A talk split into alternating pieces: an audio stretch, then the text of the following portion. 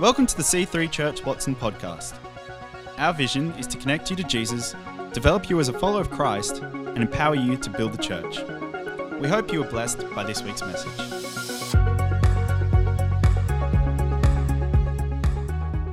How about we start with just praying first? But God, we just thank you for this time to hear from you and dive into your word. Lord God, would you just speak to us today what we need to hear from you and encounter you afresh today? Who remembers when they were a kid? People? Yeah, okay. We're not. We haven't haven't blocked that out just yet. Um, if you currently have kids, you would know exactly what I'm about to talk about. Not that I have kids, um, not yet. Thank you, Jesus. Um, but I remember having rules in my household growing up. You know, we, we moved around a lot, but there was always certain rules that would always um, be there. Some that really come to mind were bedtimes, whatever they were, you'd have to be in bed by then. Um, curfew for coming home, whether when I was younger, still had the when the street lights came on, you quickly hurry home because you had five minutes to get home once the street lights were on, otherwise you're in trouble. Or if the dishes, if the dishwasher was empty and you had a dirty dish, it didn't go on the bench, it didn't belong there, it goes in the dishwasher. and the other big one that still like grinds my gears when I hear this happen today is a door slamming. If a door would slam in the house, it's not a good sign. So they were some of my rules. Whatever your rules were, I'm guessing you knew what they were. And when you went against it, you knew it wasn't what your parents wanted. They look after us, they care for us, they do so much for us. And these were like the few little things that they just always wanted us to do. But sometimes we like to push those limits just a little bit. Like when you're running late for school or for work and the dish that the dishwasher was empty, but you didn't have time to put the dish all the way into the dishwasher and you left it on the bench and you just hoped no one would see by the time you got home that you could quickly put it back in. Or you'd quickly explain, I'm sorry, I'm sorry, I was running late. Or that awful time when you had the beautiful breeze blowing, and as you walked through the same door, the breeze slammed it shut, and so you came running out. I'm sorry, it was the wind, I promise. I do that multiple times. We are quick to apologize for those kind of things when we know we've broken the rules by accident. It doesn't happen very often. We can say sorry and move on and know that we're not going to do it again for, as you're a kid, about a week. Um, but if we look at um, reading in 1 John 3 today, verses 4 to 6, everyone who sins is breaking God's law, for all sin is contrary to the law of God. And you know that Jesus came to take away our sins, and there is no sin in him. Anyone who continues to live in him will not sin, but anyone who keeps on sinning does not know him or understand who he is. Now, in this verse, it's not talking about that one off, the door accidentally slammed kind of sin. There's grace. That's not who God is. God wouldn't shun you out for one thing. There's grace for those things, and we can say sorry and keep looking to God. However, it is talking about something called habitual sin, where we're continuously doing that same thing. We're continuously slamming that door every time we walk through it. Actively going against God, or when our heart is malice towards Him, or chooses to ignore those little things that He's put in place to protect us.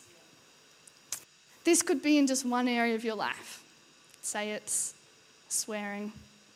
Maybe it's drinking too much. Maybe it's what you view on the internet.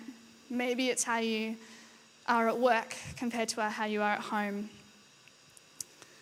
When our hearts are constantly rebelling and our sins become so habitual, maybe we don't even recognize it as a sin anymore. And that's the kind of sin that John was talking about in that passage. If we stop looking to God in that one area of our lives, we stop knowing Him and letting Him in in that particular area of our lives, and slowly, even though it's the one sin, it can turn into more aspects of our lives where we block Him out. All right, if we go on to verse 10. Here is how God's children can be clearly distinguished from the children of the evil one. Anyone who does not demonstrate righteousness and show love to fellow believers is not living with God as his source. All right. So you have to show righteousness and love to people. The other day, I was at work, like you do. Um, I work with elderly in the community, and long story short, I basically go to their house, get them to do exercise, and leave again, with a lot more in between. But I was, it's COVID, so there's a lot of people sick, and I was filling in. And I never met this lady before, and I was running a few minutes early. I thought, oh, good, you know, I'm early, it gives us time before I have to leave again, all is well. And I knock on her door, and I'm all ready to meet her in my little gear, and she opens the door while on the phone still and is like, You know, being early is just as bad as being late. I was like, Oh, okay. Sorry, I thought I was like good to go. Um, so she still lets me in, um, surprisingly. But she just kept throughout the session making different comments or being quite nasty or not quite looking at me and um, being quite rude. All, in all honesty, I was ready to leave. I was like, come on, let's hurry up, let's do your exercises, come on, up and down, um, balance, you know, quick, quick, quick. And I kind of just stopped and actually looked at her properly for a little bit when she was taking a rest, because we all need them while exercising. Um, and I just felt God say to me, like, I love her just as much as I love you. Like, there is no difference between that. That made me like, oh, okay, God. And so I started being kind. I started asking her what was going on. And she started telling me all these terrible things that were happening in her family and her health and how she was feeling and how isolated she was, like a lot of elderly are right now. And I wish I could tell you I was brave enough to talk to her about Jesus. Or I wish I could say that I was praying, like I stopped and we prayed together right then. But I didn't. However, I did, I genuinely did care about her. And I did tell her that I was praying for her and that I really hope that situation changes. And it was under my mask, so she couldn't see my smile, but I was smiling. Um, and she, for the first time, stopped, looked me in the eye, and said, Thank you so much. That means a lot. And I was like, Oh, hmm. So if we read verse 16, this is how we discovered love's reality. Jesus sacrificed his, love, his life for us. Because of this great love, we should be willing to lay down our lives for one another. You're told right here, this is what love is, right? Jesus sacrificed his whole life, the ultimate sacrifice. Thank goodness for most of us, that doesn't mean laying down our physical lives. But let's read verse 17. If anyone sees a fellow believer, or I dare say a person, a friend, a colleague, in need, and has the means to help him, yet shows no pity and closes his heart against him, how is it even possible that God's love lives in him? Beloved children, our love can't be abstract theory we only talk about, but a way of life demonstrated through our deeds. My dad always said to my sister and I growing up, when we did break those few rules and more, um, he would say, Don't just tell me you're sorry, show me you're sorry. Sorry means not doing it again. And I think that's what John's trying to say in this passage, but about love. That love is an action, a constant choice we have to make in every situation, every time. Had to actively choose to love that client of mine who was getting on my nerves, being really grumpy. I had a lot of other really good words up my sleeves for her. But I knew that God's love runs deeper. And that's what He wanted me to show right there and then. He desires us to be known by people and to stand out from the crowd around us by demonstrating His love for them through us. I could have been mean and not cared and walked out and left early when I knew that's not what God's love was for me or for her. He would never walk out on me. So I don't really know where you're personally at with this journey. Maybe you've never experienced God's unconditional love for you. And maybe that's something you'd like to experience today. And to say yes, but hold on. We're going to pray for you and for that at the end of the service, so bear with us. But perhaps you've fallen into that surface level love for people where you say it but don't act it out. And God's speaking to you right now about an act of love that He's calling you to do. Maybe it's for your spouse, a work colleague that's struggling, a family member, someone who's sick in this day and age, isolation. um, what act of love is God calling you to do this week? Even if it's one. Or maybe you're stuck thinking about what I was saying at the start about habitual sin something you've fallen into, you feel trapped in, or maybe this message has actually brought something to light in you. I actually just want to pray right now into that for anyone who feels like they are stuck in a sin that they can't get out of, or they've just realized that they're not looking to God in something particular in their life. He doesn't want us to just sit in that and know that we're doing something wrong. He has freedom for us. He promises freedom from those things and a better life beyond those things holding us down. I was reading this morning in Isaiah 48 18, it says, If only you had paid attention to my commands, your peace would have been like a river.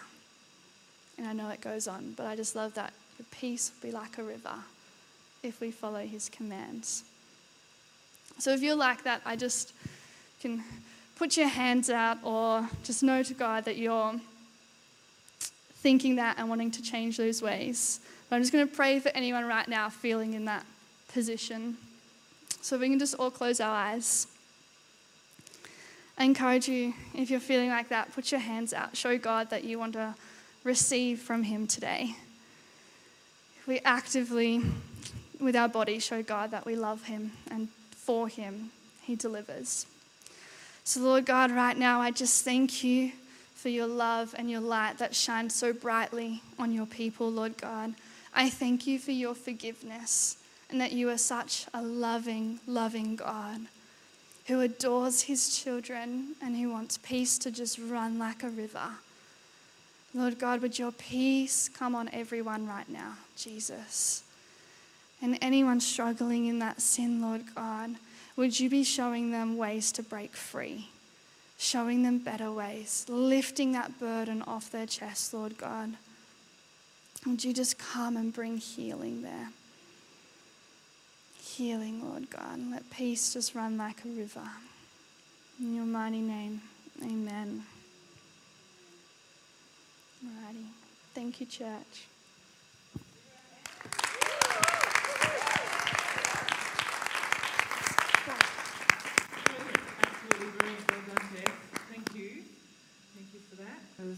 Excellent and encouraging and all of those good things.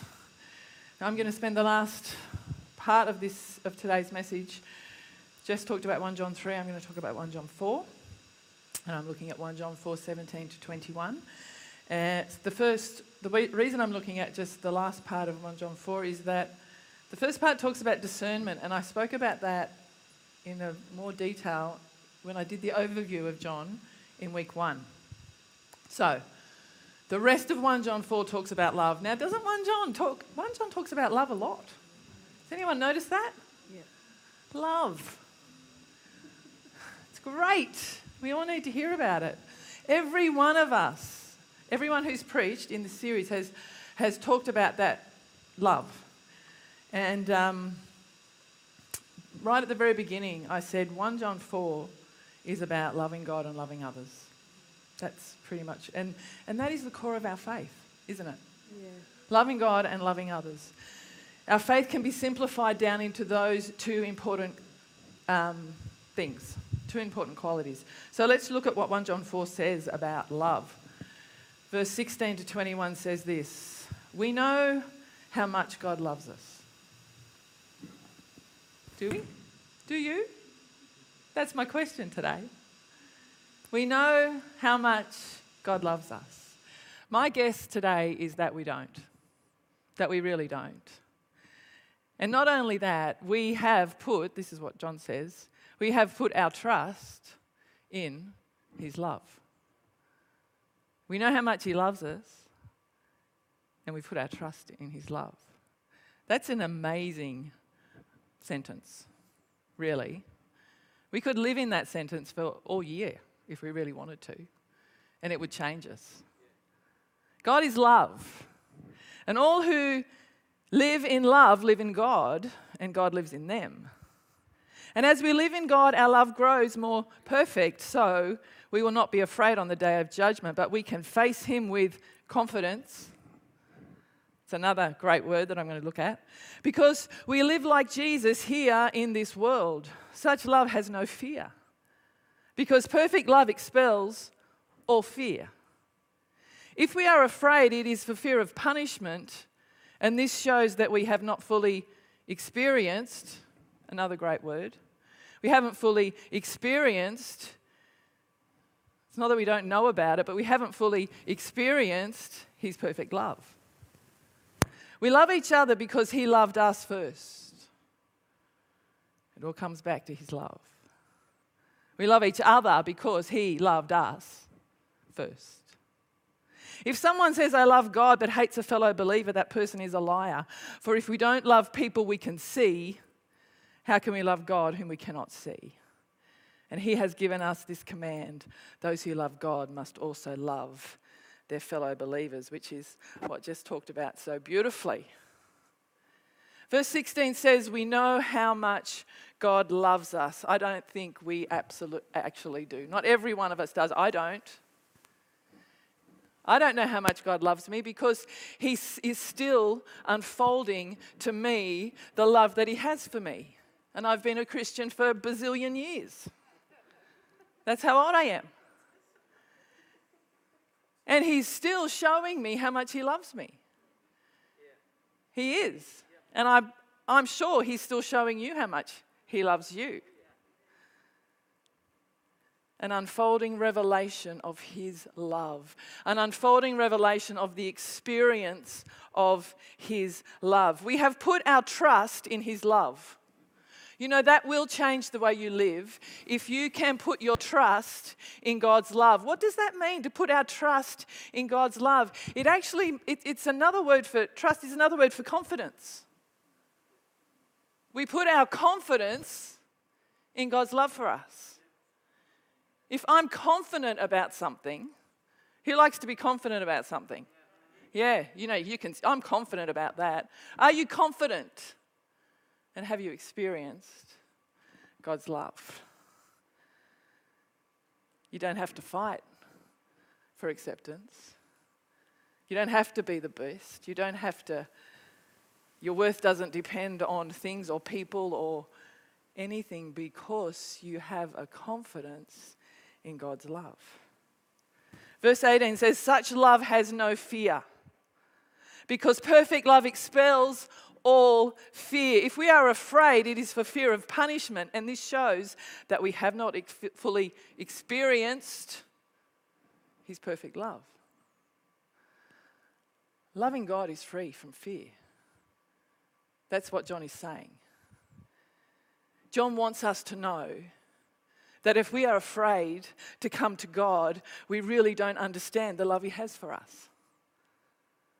If we're afraid and fearful of Him, we don't and we haven't experienced the love He has for us. If we are afraid, it's because we're afraid of punishment.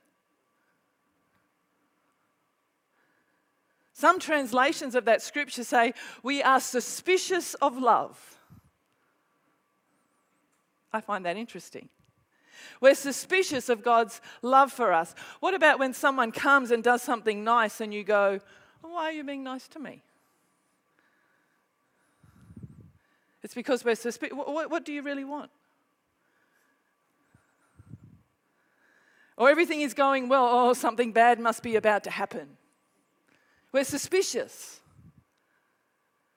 When you mess up, are you afraid of being punished?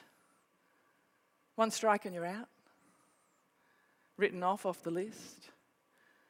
You know, because there's a difference between experiencing a punishment for doing something wrong and experiencing a consequence for doing something wrong. There's a difference. A consequence is a result, and we all, we all experience a consequence. A consequence is a result or a direct effect of an action. So when I was swinging on the monkey bars in primary school, and I fell off and I landed on my wrist, the consequence of that was that I broke my wrist. And I had to go and get plaster, and that's a consequence. But punishment is something totally different. Punishment is suffering, pain, or loss that serves as retribution. In other words, the goal is to inflict, pain, hurt, or to get even. You did something wrong, so I want to inflict pain on you and get even. You have to pay. That's punishment. You may have experienced that. But can I tell you something? God will never do that. He will never do that because punishment for our mistakes was paid for by Jesus. And that's the whole point. If we fear punishment, we really don't understand God's love. That's what John's saying. And I pray, our prayer today is that we will have a revelation if you need one, you will experience His perfect love in, in greater measure, like the waves. I love that scripture you just spoke about in Isaiah, Jess. It went on, it was peace like a river, and then it said waves.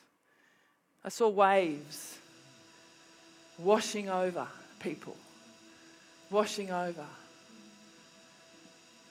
Verse 19, which I read, says this We love because he first loved us. See, it all comes back to God's love. The fact that we can love other people is because He first loved me. The fact that I can love you is because He first loved me. My whole ability to love starts with the reality and the experience of God's love for me. We don't conjure it up. I'm just going to try harder. I'm just going to do better. I'm just going to, I really need to love them more. Well, maybe you do. But I tell you where it starts. It starts with better eh, with experiencing God's love for you. Because it all flows out of that. That's what John's saying. I want to read a passage from Colossians in the Passion Translation, which looks at how we love others. And I read this and I thought, wow, this is just beautiful. It says this You, you are always dearly, you are always and dearly loved by God. That's pretty cool, isn't it? so, I mean, that's the basics. That's the basic foundation. You are always and dearly loved by God. So, this is what you can do. Robe yourself with the virtues of God. We're talking about loving others. Since you've been divinely chosen to be holy, be merciful as you endeavor to understand others. Be compassionate, showing kindness toward all. Be gentle and humble and unoffendable in your patience with others. Tolerate the weakness of those in the family of faith. There's no weakness in this family of faith, is there? No. Forgiving one another in the same way you have been graciously forgiven by Jesus Christ. If you find fault with someone, release the same gift of forgiveness to them. For love is supreme and must flow through each of these virtues. Love, I love this. Love becomes the true mark of maturity. You may think it's knowledge, you may think it's experience. You may think it's accolades. You may, you may think it's anything, but I, the Bible tells us that love, it's love that's the true mark of maturity. Paul went on, and Paul said in 1, Paul in 1 Corinthians 13, when he talked about love, he said, You know, you can have all the faith to move a mountain, you can be generous as you want, you can speak with prophecy, you can look at someone and say, I see this for you and I see that for you. You can have all of that. But if you don't have love, you're missing it. It's love that's the true mark of maturity.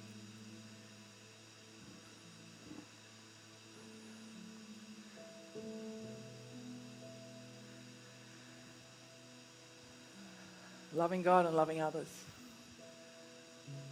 That's what 1 John's about. We're going to finish with 1 John 5 next week, but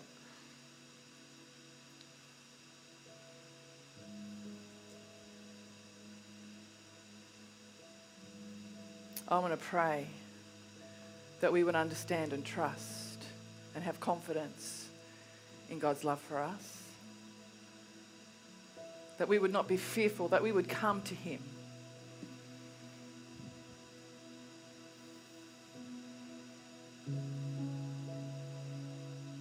Going to give you an opportunity if you're with us online this morning or if you're here in the building to experience the love of God. If you've never done that, if you don't have a relationship with Him, I want to give you the opportunity for that. Lord Jesus, I want to thank you for your great love. Father God, I want to thank you that it all starts with us understanding the love that you have for us. And God, those people that today have a fear of punishment, Lord, that they would get a revelation of the perfect love of God. Holy Spirit, I thank you that, like waves on a beach, you wash over every heart in this place, every person who is online, because we are always and dearly loved by you. And we can put our trust and our confidence in that love. Father, touch every heart, I pray. Every heart. Thank you, God. Thank you, God. Thank you, God. Thanks for listening. We hope to see you in church again this weekend. To find out more about our church, find us online at c3churchwatson.com.au.